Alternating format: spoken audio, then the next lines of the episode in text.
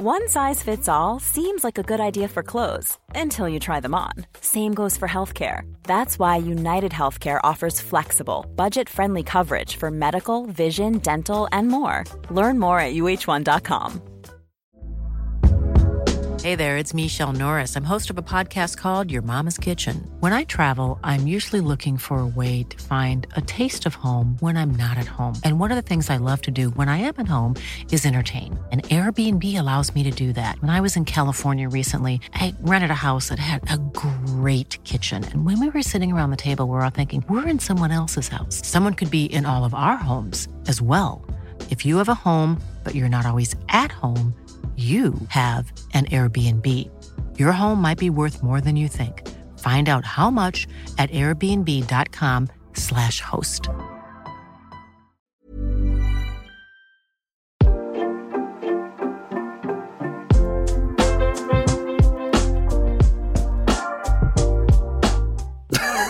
Hello, everybody. Welcome to Karrion Kross's Wrestling Daily. No, I'm only joking. Um, that was a mark I made. My, me and my daughters were playing robots earlier. There you go. Oh Genius. wow, I love it. Genius. It's you can do better anything. than that.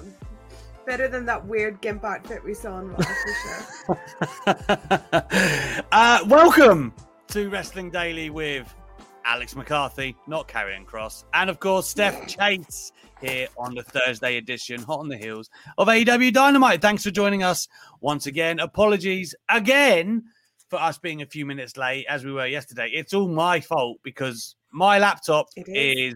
in disarray. Um, my other one's getting fixed. I'm left with one that's older than me, and it keeps killing me. So apologies on that. Anyway, Steph, how are you?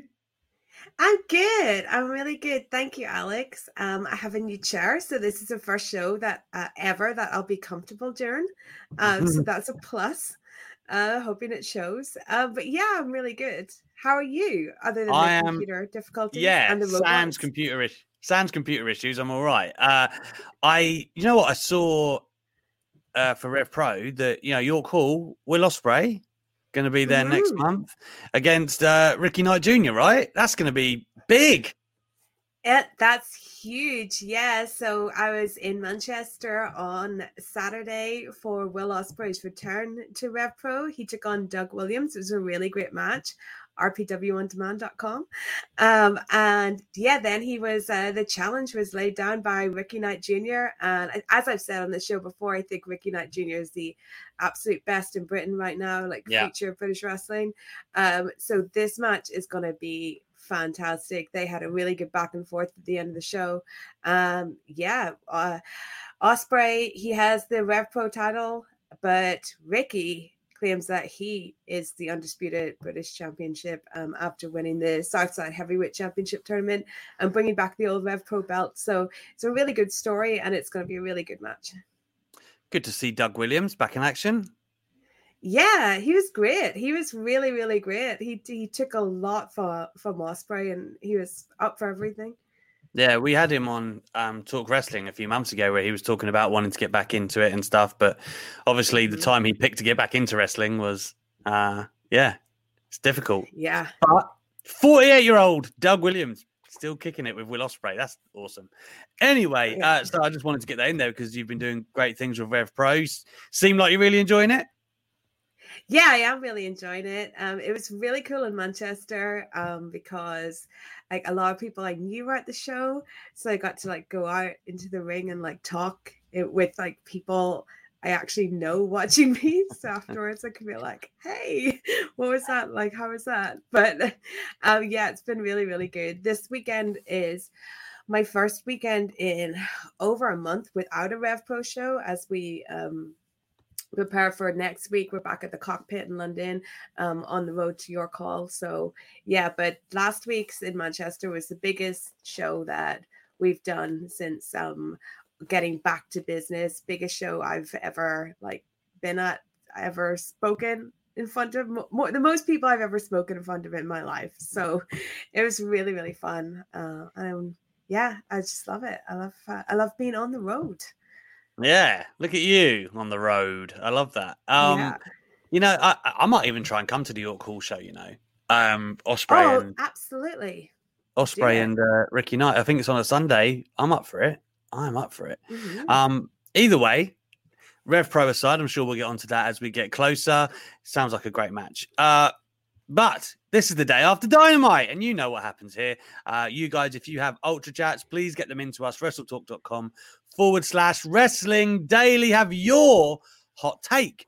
Have it right on this show, right next to the hot take queen, the hot take. I think Ultra there's Chat. gotta be I think there's gotta be some hot takes in this dynamite.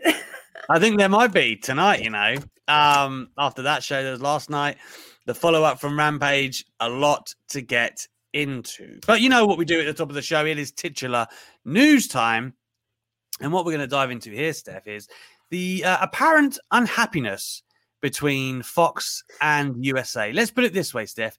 If you were USA Network looking at the balance of things, would you be happy? no. No. Um, I really wouldn't be. yeah, it's um it's funny. So yeah, they're unhappy obviously because we had two big returns at SummerSlam, Becky Lynch and Brock Lesnar, who both returned to SmackDown. Um, it seems, and USA are probably kind of looking at their roster like, oh uh, yeah, what? But we I did see like we do have a uh shakeup coming soon, but I don't Yeah. think Brock and Becky are going to be moving given the programs in. So I don't think the shakeup's going to help at all. Uh, yeah, it's um, Andrew Zarian who has been reporting the fact that apparently USA are looking at the Becky Lynch and Brock Lesnar returns and saying, "Hmm, uh, hang on a minute, we've got nothing out of this deal." And what's funny, of course, is that Raw was the brand that had it all for years, right? If Brock ever came back, it was always on Raw. Becky, of course, on Raw before she departed to have the baby as well. And now SmackDown have picked up both. Uh, SmackDown, of course, has Roman, which is like the linchpin of the whole company. They've also got Sasha Banks, who, you know, debatably between her and Charlotte, probably before Becky came back, the top two women in the company. Obviously, Raw's got Charlotte. Mhm. So SmackDown has got a lot of the top players for a two hour show, whereas Raw, three hour show, really needs a lot of top stars. Seems a bit bereft at the moment uh, at the top. Don't you think like it's very weird so far like with us being from the UK I've always thought the American TV situation was proper strange to have one show on one station and another show Yeah. on the other station because you wouldn't get that over here like being on channel 4 and and BBC and then advertising stuff for like the different channel so Yes. that's like always been like a weird problem and then they've got the Peacock deal and that's like connected to USA Network so Fox are like, hey, you, why you keep promoting Peacock like during SmackDown? That's not fair. but now USA are like, hey, why have we got the kind of less stacked roster than the other one? So it's very hard, I think, for WWE to make both sides happy. But certainly, like bringing back Brock to go into a program with Roman on SmackDown and Becky to take the SmackDown Women's Championship, yeah, wouldn't feel very good if you're on Raw because I mean, the Raw roster has been pretty stale for a while. That's probably why we had to suffer Goldberg coming back for SummerSlam. Mm. Um, yeah. So, and then SmackDown had just coming off like getting John Cena, even though he did make a Raw appearance, but like still, like he was on SmackDown too. Uh, it just feels like yeah, they they kind of give the bigger stars to to SmackDown, but they seem to like they should have the stronger relationship with USA. Yeah, it, it. I think you're, I think that's a very interesting point you make about like in the UK. Of course, like we just watch it. It's on BT Sport. Before that, it was just on Sky Sports. But yeah. um, as uh, Tanol makes a good point in the chat, it's kind of like how BT Sport and the Premier League have the Premier League rights, right? They have to split them, Yeah. but you know, Sky still have the biggest and best games. Mostly, they have more games than BT, so nothing's an even split. Mhm. Um, and when you look at SmackDown and Raw and the deals, I know they're both kind of like billion dollar deals, but you could argue that WWE think, and they, uh, just kind of putting words in their mouths, but it seems like Fox is the bigger deal because it's in every home in America, right? Like, I don't know. Um, yeah. Fox feels one. like the Fox feels like the bigger get for them, but then I feel uh, like that Fox should feel pretty shaded with them doing the whole Peacock network thing as well. Like this upcoming, uh, when they renew their rights, it's going to be the most interesting rights renewal that we've seen in a long, long time because you've not only got the AEW competition that people at networks going to be looking at but you do also have these like weird things like the the peacock deal and stuff and then i mean there's been reports before about fox being unhappy because of peacock and then you had that bizarre um press release for the for the vince mcmahon so, uh, trial documentary where he just mm. took a mm. swipe at Rupert Murdoch for no reason, which I just was like, dude i mean you're like you're on fox but it's just interesting but it's just it, was kind of funny to me when i read it because when i kind of read the headline i thought it would be fox that weren't happy again. I was like oh okay no it's usa this time. So it is a you can't you can't please everyone and you certainly can't even please both um your two networks it seems. And, and we also saw with that you remember around Hell in a Cell where there was a Hell in a Cell on the Friday before the pay per view, and then Raw yeah. had the Hell in a Cell after? Like, it's really obvious that WWE are having to play like the middleman between the two networks. And they're trying to make everybody yeah. happy, which, like, at the expense of your product. I'm not. I'm not saying. I'm not saying those matches were of a detriment or anything. But like, once networks start dictate what you're doing, I don't think that's a good position yeah. to be in at all. Oh, I thought the hell of the three hell of a cell things uh, was just absolutely terrible, especially the one happening like the night after the pay per view. I think that really, I mean, I think we've all been saying for years that hell of a cell means nothing now, but it really meant nothing now when someone had a hell of a cell match two nights in a row. It was just like, yeah, sure, like it, like it was a total walk park, but. I mean, I think things have been happening as far as TV deals that have been detrimental to WWE's product for a really long time. And I think now that everything seems like more of a fight because you're fighting against streaming services like Netflix and stuff like that. Yeah. Um, I think even, you know, more detrimental things could happen with the networks getting involved to try and, and keep these ratings because even though the WWE ratings aren't what they used to be at all, they are still good ratings compared to other TV shows. Yeah, like when you look at like what's actually doing well on cable, so like yeah. comparatively, WWE is still a very strong product, and I can see why people yeah. spend money on them. Um, but yeah, it's funny. Lizzie Stallion says in the chat. So, so out of Fox and USA, who is the side chick for WWE? Um, which I I kind of assume it'd be USA. Um, uh, I think it's I think it's Fox because I feel like because of the Peacock thing. Peacock, it feels like WWE and um, USA have like bought a house together, and Fox is Fox is like the the fancy girlfriend on the side that mm. you know they mm. go over, you know, they get dressed up for and they have a good time with, but really they're, they're tied up with in a house with USA Network and are like, look, I can't leave you completely because I've got a mortgage to deal with on the other side.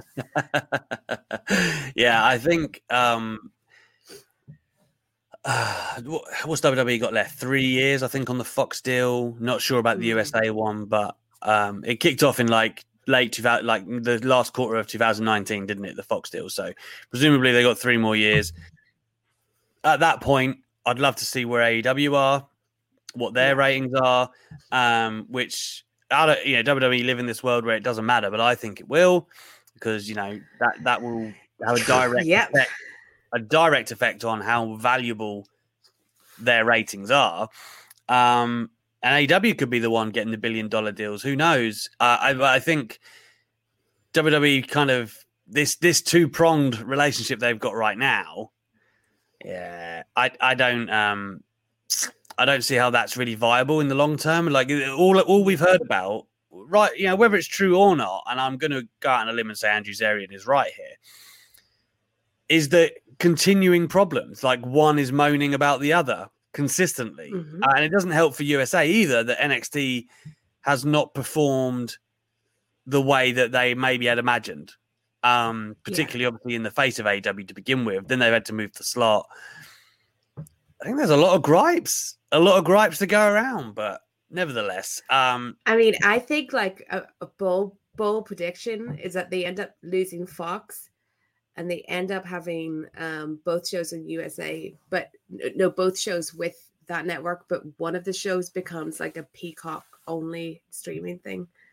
Oh, And yeah, something like I envision something bad like that happening where The thing is, like, one show about, that's actually um, on live TV. like we talk about live TV deals. I, I at this point, I really don't see AEW leaving TNT. Like I feel like that's part of their fabric. No, Um, yeah, you know, and, and unless you know for some reason Fox at the expiry of the WWE deal said we really want AW, and they paid like ridiculous money, but I don't see it. I just feel like TNT and and AEW are so um there's like some great symmetry there. We all know the historical value of wrestling on that and the fact that Tony Yeah. Khan's been able to bring it back from the dead. Um I just I mean, I think TNT will pay through the roof to keep it anyway. But there you go. Um, I guess we'll have to wait and see because even that has been renewed last year or earlier this year. So AW have got years to go on that deal as well, right? yeah, yeah. They do Mm. because they got a an early renewal on it. Yeah, Yeah, I think it's 2023. I could be wrong. I think it is though, and I think that's when WWE's Fox deal is up, or 24. Who knows? Anyway, nonetheless, uh, that's years off yet. But right now, WWE have to deal with the squabbling. Uh, moving along, I do have an ultra chat that I want to read out in a minute, and you can get one in too. WrestleTalk.com forward slash wrestling daily, and the mod mother will let us put it on the show. So please do get in touch. We would love to have you. Thumbs up, subscribe. We've been doing great numbers recently on this show. It's been steadily improving. We're very grateful for all of your custom. So please, long may it continue. Thumbs up. Help that goddamn algorithm and subscribe while you're here. We're so close to 12, uh, 12,500, which is a great number. So thank you very much, guys. Uh, we would love to have you be a part of the show. And don't forget, if you want to become a proper good egg like Lizzie Stallion, like Matty, like Breeze Joshi, and many others in the chat today, Matthew Ledesma as well. Uh, you can do that right next to this video. It tells you how and get involved. And uh, we're gonna, hopefully we're going to have some cool plans coming up for members beyond the emotes and things of that nature. So make sure you get involved. Become the good eggs we hold so dear on this show. Steph, let's get to this ultra chat first. It's from Matty, the hot Scot himself. Hey, Alex and Steph, I'm back. Oh, hey, Matty. he's back. Yes, uh, been really busy. I'm sure you have. Uh, Alex, still no word from Spoon. That's right. He had a uh, job interview at Wetherspoons. Go you, Matty. Uh, Punk in AW is so good. Uh, that pop, holy shit. Uh, SummerSlam was all right. I'd probably agree. SmackDown tomorrow will be good. Can't wait for All Out. Just a lot of points here. Steph, can you guide us through your DVD shelf? What's your favorite? They look like books to me, but um, yeah. What's your favorite, Can Steph? you, can you guide us through my what? Sorry, He my called shelf? it a DVD shelf, but I Right, think they're books. books. Yes. Yes, sure, I will. I know I've been waiting for someone to ask. Uh, okay, you can. Right at the end, uh, so there's still Jericho ones here. So I've got a lion's tale, best in the world. No is a four letter word. Uh, the complete list of Jericho, um, excellent book, his most recent release. Um, I've got the Daniel Bryan Yes book. I've got Bryan Alvarez Death of WCW, the Hardcore Diaries, Jerry Lawler's autobiography, a biography on Gorgeous George, uh, Mm. Sex Lies and Headlocks, uh, a classic. Uh, Missy Hyatt's autobiography, Wrestling Babylon, Sonny's autobiography, Oh, Bret Hart's autobiography, uh, Mankind, and Ric Flair's. I have, I would say, maybe precisely half of those. I've got the Daniel Bryan one, have all the Mankind Mick Foley ones, and I have all the Jericho ones. Uh, did I say Bret you have Hart? the complete list? I, I don't. No, I don't have that one actually. I don't. I've got all of the, you know, the proper ones. Come on now. Um, The you know, proper ones. This you know what I mean. Steph. Telling his story. the old, the old ones. yeah, there you go. Uh, I I thought the Lion's Tale was my favorite one. Uh, well, like when he Yeah, first gets to WWE, it's excellent. Um, and the Bret Hart autobiography is also really good because he's just so frank, and I love it. Mhm. Uh, but nevertheless, that's an awesome collection, Steph. I like it. What, you know, what else we got on the shelf? We've got hat, we've got belt. We've a got kitty? um, a hat, a picture of Axl Rose you can't see. Uh, my name. This is Daryl Hiromu's cat. Right, Daryl. Uh, we have a women's title hidden, a small NXT title, an AEW title, a Kenny Omega figure that I got last week that Yeah. I showed you last week, a Darby Allin figure. Um, uh, yeah, that's like all that can be seen. A Bullet Club scarf here that um, my Ah. brother got me in Japan. So yeah, he got you in Japan. yes, my brother went to Japan and he bought me back a Bullet Club scarf and a Bullet Club T-shirt a couple of years ago. Even I was cooler. I like that.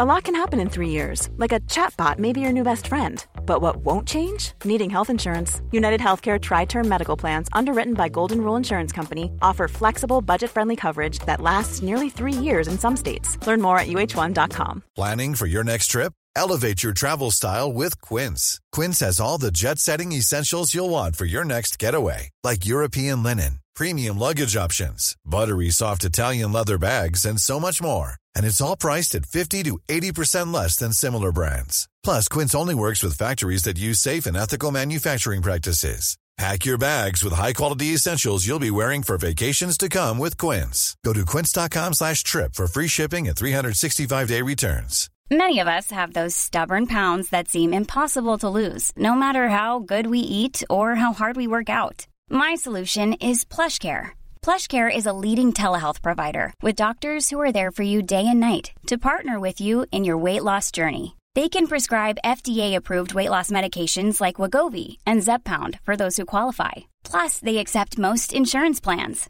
To get started, visit plushcare.com slash weight loss. That's plushcare.com slash weight loss.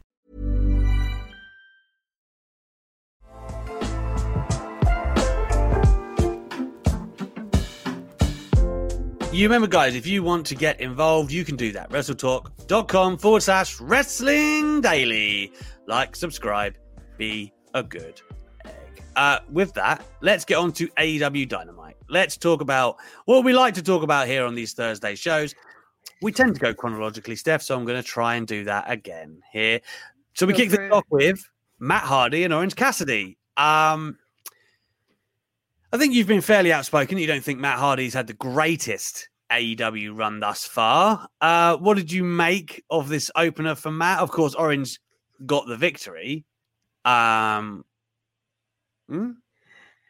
Yeah. So um I think that uh, there was um this is an interesting dynamite, and this dynamite wasn't booked how I would have booked this dynamite given what we were coming off on Yeah. uh, that happened in Rampage.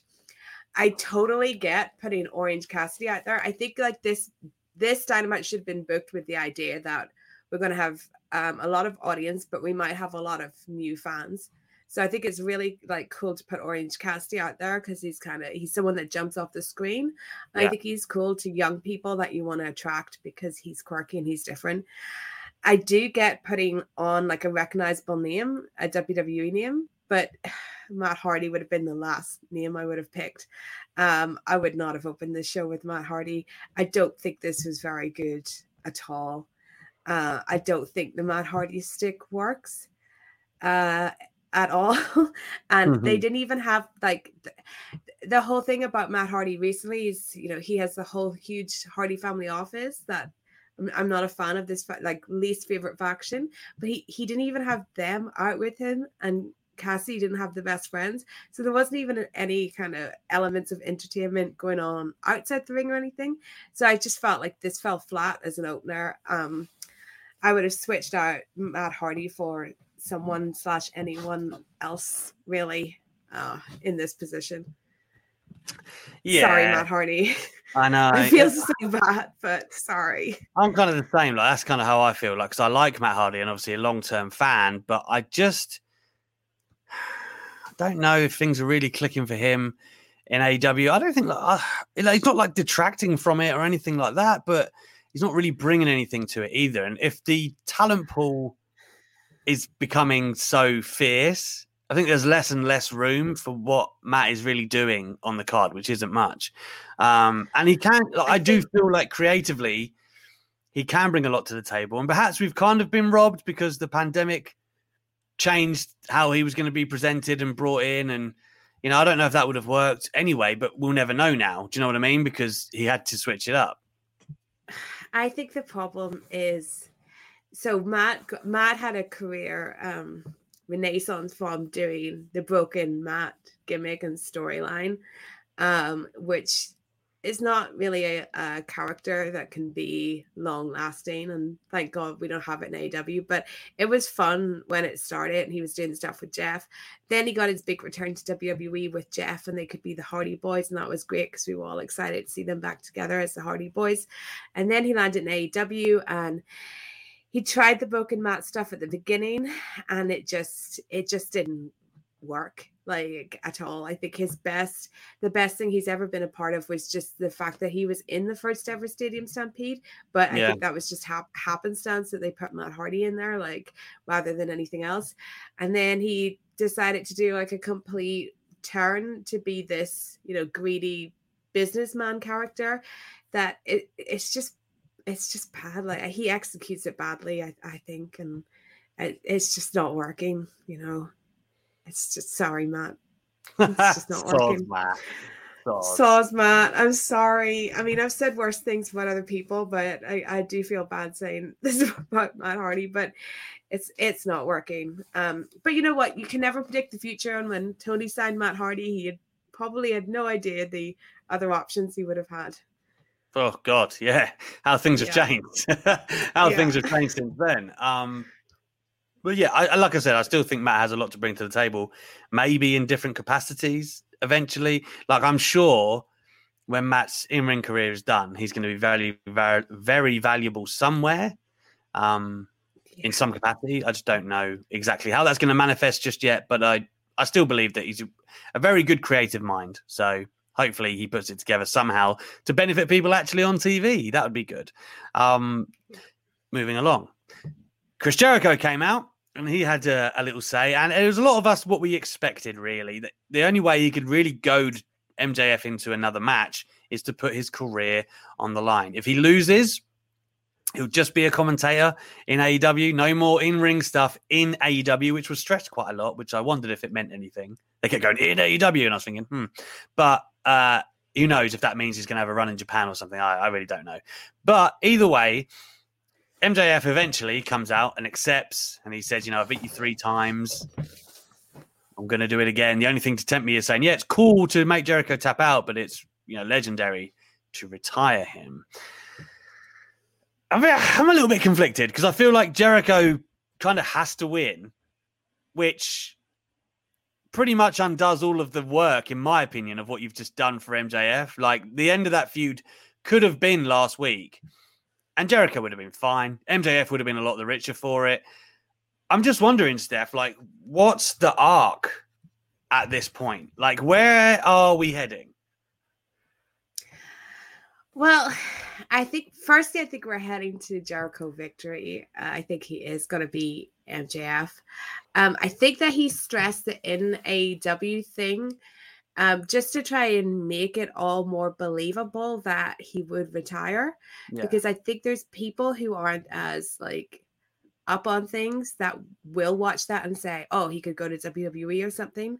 You know, um, uh, especially since we saw like that really daft Roman Reigns leaving stipulation that was added on before SummerSlam for no reason.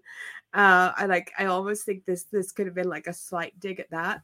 Um, but then there's a, there's some other people that think that he could leave because they think his contract's up soon, but apparently it's not. So anyway, um, but I think that I don't think it, it will hurt MJF at all, like Jericho getting that one final victory over him. I don't envision him getting a clean victory over MJF. And I think that's maybe why in um, a lot of his matches, including the one he had with MJF last week, he's been using the baseball bat, which is like so heelish, but we let him away with it, you know, like huh. using a weapon. So I don't expect him to just get a clean victory over MJF. I don't expect MJF to tap out or something, but I think he he will do something to like outsmart MJF.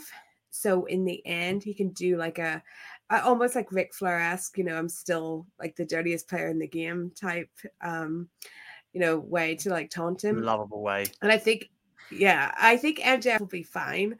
Um, and especially if the match sets up like something else for MJF to move straight into. So like maybe there's a Wardlow thing, or maybe it's Wardlow's fault that he loses, and then we like finally kick that off. Um, and then once it ends, you know, Jericho could just be like, "Look, I've still got a lot left in me. I I vanquished the guy that was trying to like put me put me in the ground, like wrestling was." And MJF can can say that Chris's victory wasn't, you know, honest or whatever, but he can move on too. But I've enjoyed this feud so much. It's been one of my favorite like feuds, and I'm glad it's continued, and I'm glad we're getting this match.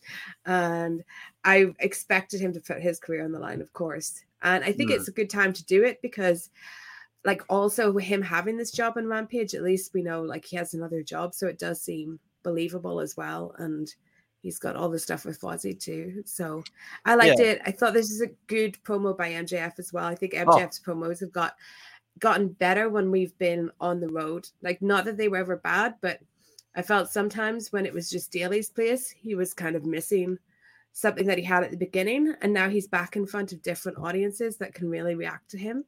He's getting like back up to where he was at the beginning. Yeah, I mean, I, don't know. For for me, like again, I've enjoyed it and I love both performers. So I'm not, you know, I'm not like turning my nose up at another match or anything. I just wonder if kind of takes the shine away from like maybe the guy who should have got the def, you know the definite victory here would have been MJF. You know, like the blow off victory. But at the same time, I guess Jericho's the face. Uh, I don't know. Um, I just felt so kind of good about it last week. You know, Jericho looked great, kind of doing everything that he had done to get to where he did, and then Yeah. MJF in true cheating fashion. You know, uh, well, not cheating, but he stacked the deck against him. No, but I felt like so a lot of people I heard say like once we had the match last week, like so that's the feud over, and I was watching like, of course that's not the feud over. Like, of course they're having another match. So I was um the fact that he tapped out. Uh, I, like I get you know putting MJF over and giving MJF the victory, but I certainly like I wasn't comfortable with the tap out, like a, a tap out on the record there. So I want to see them again, again, and I don't think he's going to get a clean victory, but I think he's definitely going to win. Interesting. Uh, moving along in AEW, of course, next was the Lucha Bros taking on the Varsity Blondes for a place in the final against Jungle Express for a place to face the Young Bucks in a cage match at All Out. And I think a lot of us could have presumed, even though the Varsity Blondes were very highly ranked, that the Lucha Bros would come out uh, on top on this one. It's uh, you know it's interesting that like uh, I- we're looking at the shenanigans is what we'll call them steph that that unfolded kind of after the match you know and there's like Jurassic express and the young you know the bucks and the good brothers and that kind of feels like they're going to go back to Jurassic express but like my i would prefer the lucha brothers to face them personally like and maybe that's kind of like setting the story at the side but I just I don't know from an action perspective I'm kind of like yeah I'm ready to see that again. I think it's going to be Jurassic Express. I think because of Jungle Boy, it Jungle Boy is hot at the minute. Like, he's Mhm. always been hot, but they're giving him more stuff, and they have to, I think, give him a championship. So I could see Jurassic Express beating the Young Bucks to give Jungle Boy championship without like giving him the TNT or something. Yeah. Um, and I feel like the Lucha Brothers, you know, we both love the Lucha, Lucha Brothers, but they have not been booked properly as a tag team in so so long. Um, they're the whole Death Triangle thing and Andrade and everything. It's all makes you kind of forget that they are a tag team. So kind Yeah. of putting them in the spot of like the victors here for the pay per view, um, just seems. I mean, we're only going to have a week to build this when we find out the winner. So I think it's more likely it's going to be Jurassic Express. Um, but I think as far as this match went, it was fine, but I'm not sure that like the varsity blondes are really good, but they're still green as a tag team, and I'm not sure that they gelled very well with the lucha the bros who aren't the most traditional of workers. I don't think that varsity blondes are kind of have the instincts yet to work with a team like Lucha Brothers who like dictate their own kind of unique match. If you know what I mean? Yeah, I know exactly what you mean. Um, and I think that's the, the funny thing because, like I said, it's the fresher matchup to me. But I get yeah. it that all the story is kind of laden in with uh, Jurassic Express. That's one of the dinosaurs, the toys.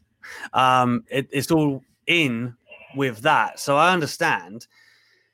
But I guess, like, if you run it back, do Jurassic Express have to win? You presumably because we've just seen it play out the other week where they didn't. Yeah, I don't know if they have to win, but I think that they're the team that people would buy winning the most just because this has been built up and because Jungle Boy's Jungle Boy. Um, I mean, this Young Bucks title reign, it's been good, but it's been lengthy and I wish that, you know, Santana and Ortiz were getting into this mix and maybe they can after their match with FTR next week. And maybe just taking the belts off the Young Bucks might open things up a bit more in the tag division um, and stop having it linked to to Kenny's storyline all the time. Mm. Yeah, it's interesting with the Young Bucks, like because there is a lot of possibilities for people to go against them, but at the same time, they're so kind of dominant right now as part of the super elite. Uh, mm, it's hard to see where it's going to come from. Uh, next up, Red Velvet was taking on Jamie Hayter in Jamie's first kind of comeback match, as it were, in AEW. Um, I think from the get go, we always knew this was going to be a showcase for Hayter, of course. Um, and she did pick up the victory after the match. Kris Statlander hits the ring, runs the heels off, um, which basically just kind of gives us a bit more juice on the Baker Statlander rivalry, which looks like it's heading for all out. Um, what do you think about everything here? Jamie Hayter's return. I mean, God, she just she looks aesthetically great, right? What mm-hmm. tremendous shape she's in.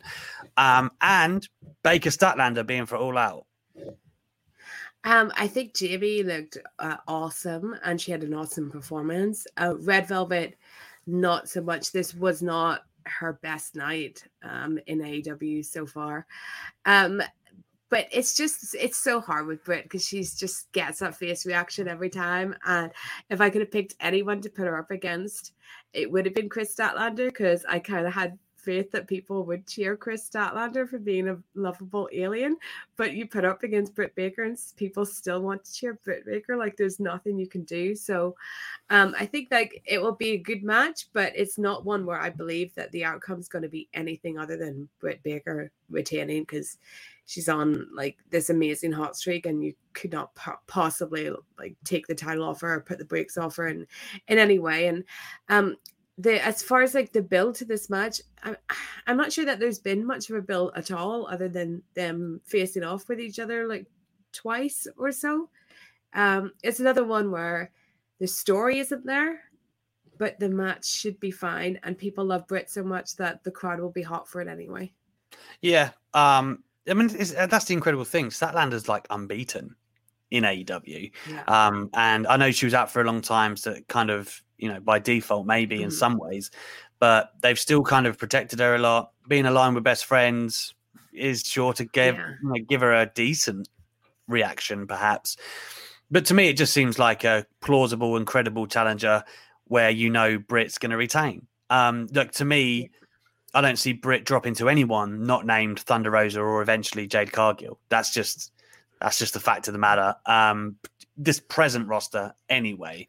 So yeah, I, I, I think moving forward, Britt is safe champion for now. Uh, after this. Mm-hmm. CM Punk. He would speak his first words on Dynamite. Yes, that's right. Something we thought we wouldn't say, but here he is. CM Punk is giving out his first promo. Um, it, it wasn't like obviously a groundbreaking promo, but this is just his first one back. And I thought what he did do, he delivered well. Um, you know, he spoke about some of the young talent. Uh, mm-hmm. He did it with Tony Schiavone as well, which is always cool.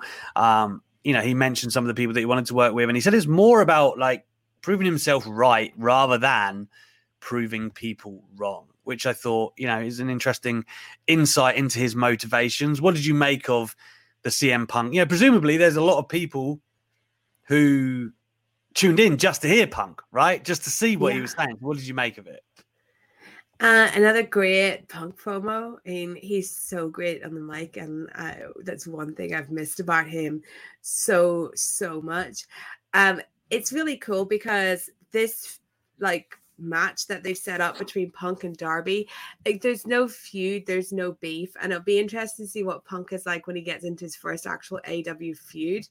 Um, so this was the best possible like angle that he can go go for, like picking the young guy that he sees himself in, the guy that and him saying, No, I would have been a fan of Darby when I was 15. I see myself in you, like pointing out all the similarities. Um, because there are so many similarities, and seeing people that liked punk are gonna like Darby. And then just you know, putting it out there that he's been away for so long, like who knows if we can still go. We have no idea what he's gonna be like in the mm. ring since we've seen nothing from him, and just making that part of the story. Um, it you know, it feels like he he is probably going to beat Darby just because it's his first match back, and it'd be really be almost weird to see CM Punk lose. But then there is like a kind of doubt that can be brought in there by saying like if he does lose, he can kind of cover for it by you know saying I, I wasn't ready. But yeah, it's it was good and it's the best thing that they can they can do with it. And he was great as always. The reactions he gets are gonna be huge for the next I don't know, like how long, because every city he goes to, it will be people seeing Punk for the first time in seven years. And it's going to just be awesome to see him every week. It was surreal watching him on Dynamite. Like he's actually a part of the roster yeah. now. Uh it's so, it's so weird. Like you know, I'm still not over Sting being on every week. I'm still not over that. I don't, I don't know how I'm gonna ever get over Punk being on every week. It feels so weird, like to think you know, like when you see Sting there every week, and I know he only wrestles sporadically or whatever, but like, why do WWE do what they do with the whole, oh, we just have you on every now and again? Like, I know they look at it like, oh, it's special attraction, you know, like heart, you know, absence makes the heart grow fonder or keep them special. But I, I don't know if I've ever really subscribed to that feeling. They're just idiots. Like, they're just eh, like idiots that have no respect for people and their legacy. I mean, they get a legend and what do they do? Like they embarrass them and get them killed anyway. So like who cares? Like this is it's super nice seeing Sting every week. It warms my heart and reminds me of being a child. Like uh, WWE wouldn't, you know, use a legend like that. I'm surprised how how nicely they use Ted DiBiase. well, that's NXT. It's different, right?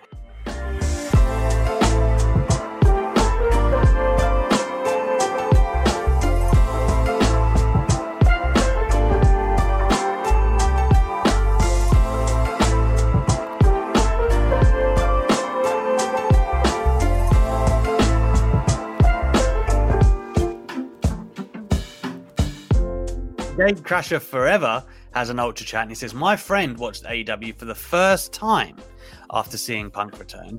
His words were, How do you watch that bunch of nobodies every week? What an episode to show after Punk debuts. Cluster of women's match, uh, cluster of a women's match, jobbers galore, matches that should be on dark.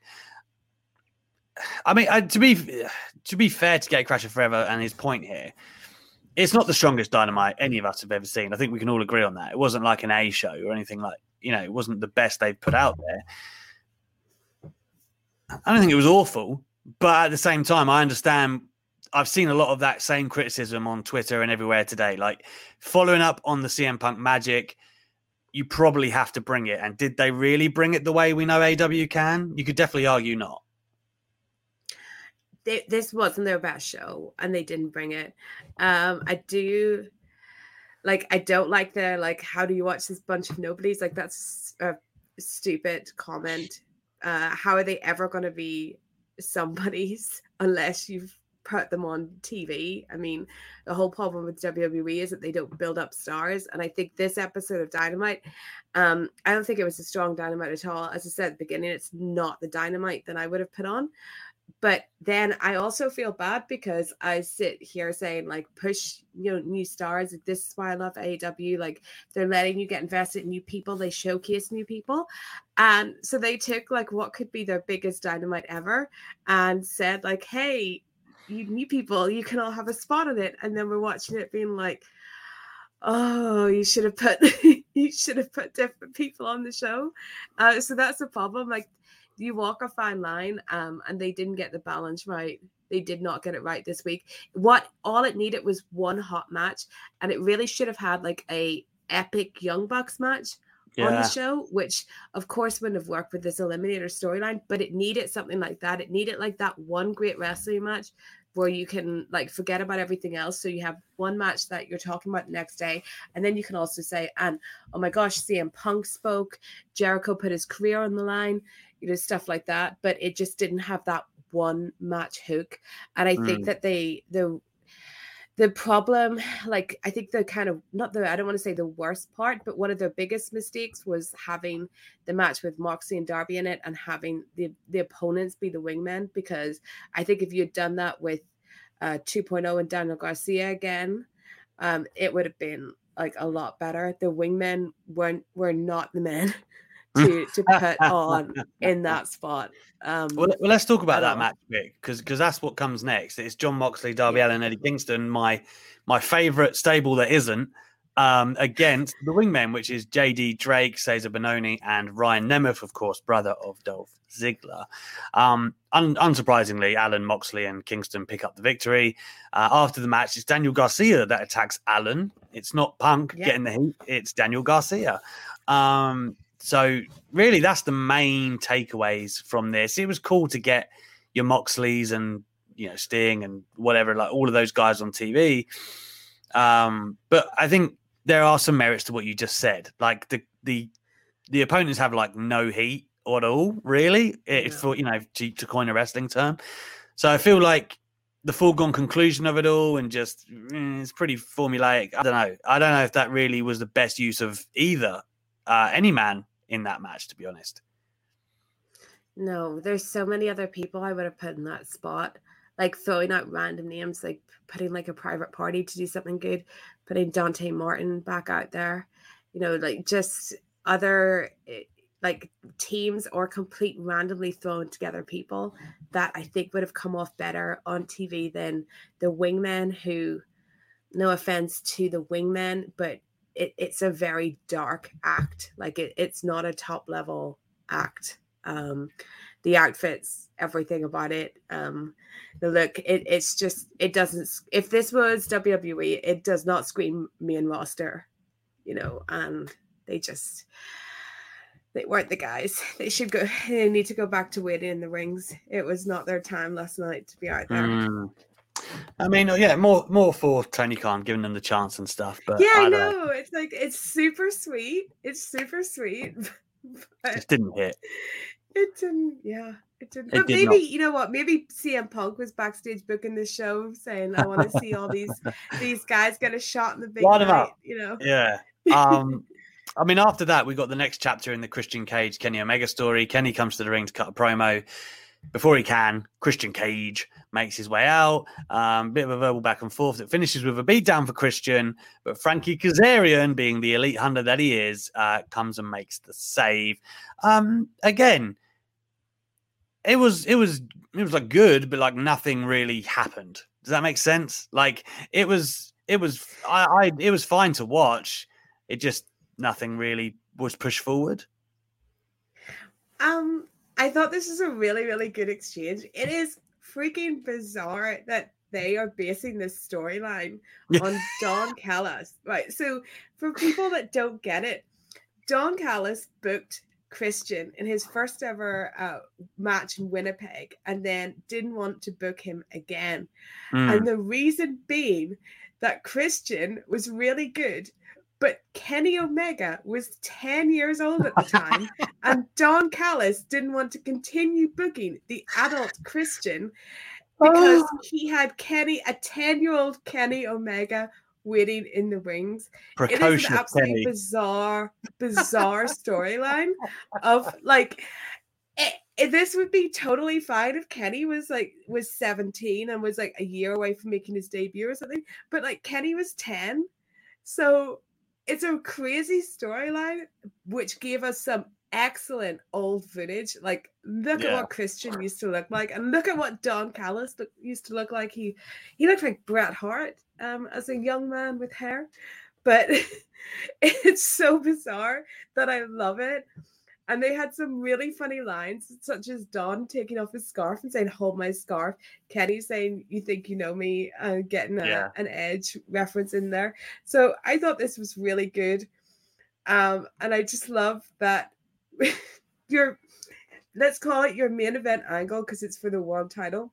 Yeah. Your main event angle revolves around something that happened over 20 years ago in Winnipeg involving a yet as then unknown Christian and a 10 year old Kenny Omega. I mean, if WWE did this, they'd be crucified. People would be going, "What the hell?" Like, uh, and and I'm laughing at it. I don't I don't think so because WWE make up some like really stupid storylines, but Sure. these guys have sat and they've looked deep into their history and thought Too deep. How like what's our what's our connection? And the connection happens to be that christian wrestled in winnipeg when kenny was allegedly 10 because i don't think the math actually works in that. Uh, but that's what they found as their like common thing. Like they haven't made up something new of why they hate each other. It's No. like 10 year old kenny prevented christian's rise in the winnipeg territory. Amazing Wow. Uh, moving along from this age old story, uh, next we had the trios match of the Gun Club and the Factory. Um, for those unaware, the we're talking Aaron Solo, Nick Comoroto, um, and that's QT Marshall's faction uh, against Billy Colten and Austin Gunn. The Gun Club got the win. Um, you know, pretty much capitalizing on the distraction from Paul White in commentary. But, I mean, I don't have a lot of good things to say. I mean, uh, could QT Marshall not have done with a win here? You know what I mean? Like, but for a semblance of hope against Paul White, could he not? Oh, It's so funny because every time QT gets a spot, and I know this from being someone that has interviewed QT and had people comment on my interview, people do not like QT. And every time QT is on Dynamite, they say that he put himself on the run sheet. But if this is true, he books himself incredibly badly because him not getting the win here was unbelievable. Um, and also, like, sorry to say this uh, to the people involved. This is another match I wouldn't have had on tonight. Um, tonight wasn't the night for the Aaron Solo and, and Nick Comorano, and it also wasn't the night for the Gun Club. I'm sure quite a few like new viewers were like, "Oh my gosh, that's Billy Gunn. Why is he a giant now?" With Yeah. two miniature versions. Uh, but this isn't one I would have put on a TV either. Mm, yeah, not sure. I mean, I I get it that it all out like, uh, barring like a remarkable story twist that Paul White's going to annihilate him. So maybe I shouldn't care that much. But come on now. Um, Who do you think's gonna lose quicker, Bianca Belair or QT Marshall? oh, I've got a horror. Oh, I feel like Paul White is going to like decimate him. If it was WWE. QT Marshall would he would he would get the victory somehow. I'm telling you right now. But And they go uh, 20 minutes. they they would do something incredible where Paul White's made to look like the stupidest human being ever. But I don't think AW are going to try to too hard with that. Anyway, with the main event, it was of course Malakai Black, one of the hottest stars in AW right now. So understandable why he'd be in that spot against Brock Anderson, who ostensibly is having his well his first Dynamite match at the very least. Um, Arn Anderson, of course, his father, and this was all kind of retribution. And didn't didn't last long. Uh, he- you know, he had. I liked it. He had an aggressive burst to begin with. You know, he he went after Black, but again, didn't last long. Um, Lee Johnson making saves Steph, uh, there's a lot to unpack here with the show closing angle. Please talk us through it. This is utterly bizarre as well. Um, it really was. It was so was. So, firstly, I absolutely get having Malakai Black out there in the main event because he's Yeah. awesome. But also, if you've never watched this, like the idea of Arn Anderson coming out with his supposedly young son, who you look at and you know he's young, but you also think he's 45, like what is kind of strange to people like just tuning in. But they give this match like under five minutes. It was about like six minutes six minutes to go by the time they got it started. You knew that Brock was gonna get like completely destroyed. So you were just waiting for like the show closing angle, which happened to be Lee Johnson running out to make the save. Lee Johnson, who had the audacity to ask for his music to be played before he made the save, which did nothing to help his reception because nobody knew who was coming. Not even Jim Ross, who tried to sign off the show, and it was like, no, wait, someone's coming. They're playing their music. Um, so I thought, ah, I, I thought this was such a weak ending, and it was funny as well because Malakai Black, like Lee Johnson, got in, and he was just like, well, whatever, I'm going home, and that made it seem like Malakai Black didn't even know nor care who Lee Johnson was either. So he couldn't have made less of an impact. Like he saved the guy five minutes too late.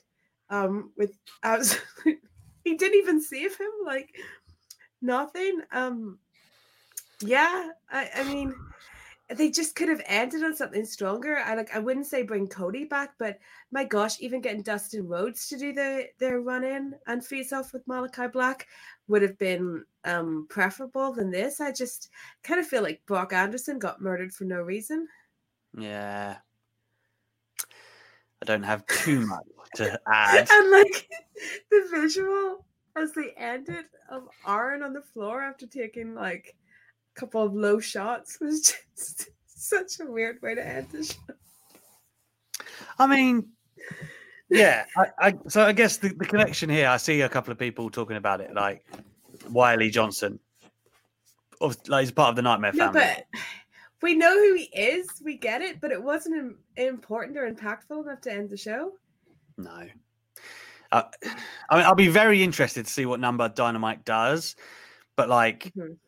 Uh, it, it was a huge chance to really, you know, put a balls to the wall show on, and they're only two out from All Out. I have every faith next week will be a really hot go home show, Yeah, but like, as far I think I think since they moved back from you know when they had the the run of, of weekend shows, I think this is Yeah. the worst Dynamite I've seen since then. Oh and I yeah, still, yeah. and I still use that like you know, it's not like it was like raw tough to watch, right? It wasn't like the like, three hours there. bad dynamite is still good dynamite. You know.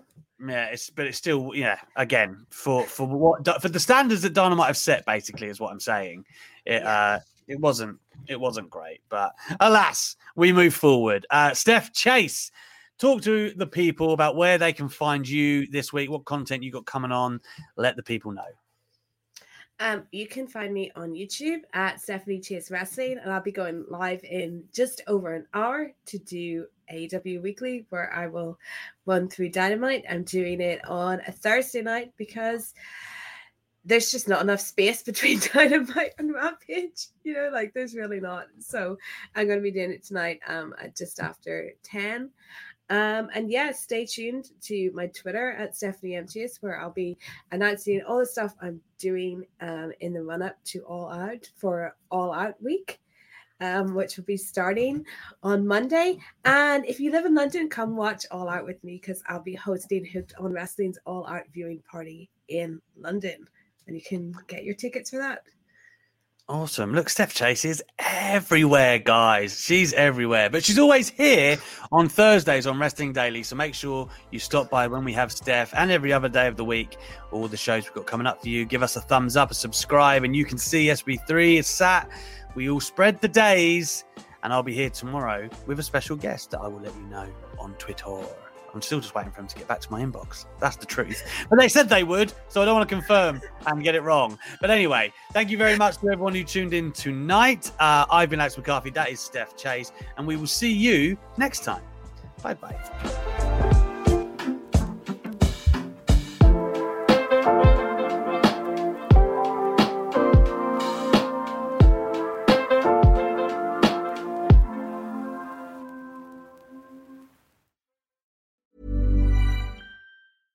Mom deserves the best, and there's no better place to shop for Mother's Day than Whole Foods Market. They're your destination for unbeatable savings, from premium gifts to show-stopping flowers and irresistible desserts. Start by saving 33% with Prime on all body care and candles. Then get a 15-stem bunch of tulips for just $9.99 each with Prime. Round out Mom's menu with festive rosé, irresistible berry chantilly cake, and more special treats. Come celebrate Mother's Day at Whole Foods Market. Planning for your next trip?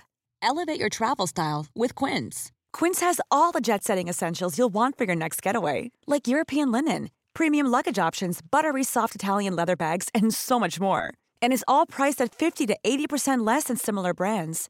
Plus, Quince only works with factories that use safe and ethical manufacturing practices. Pack your bags with high-quality essentials you'll be wearing for vacations to come with Quince. Go to quince.com slash pack for free shipping and 365-day returns.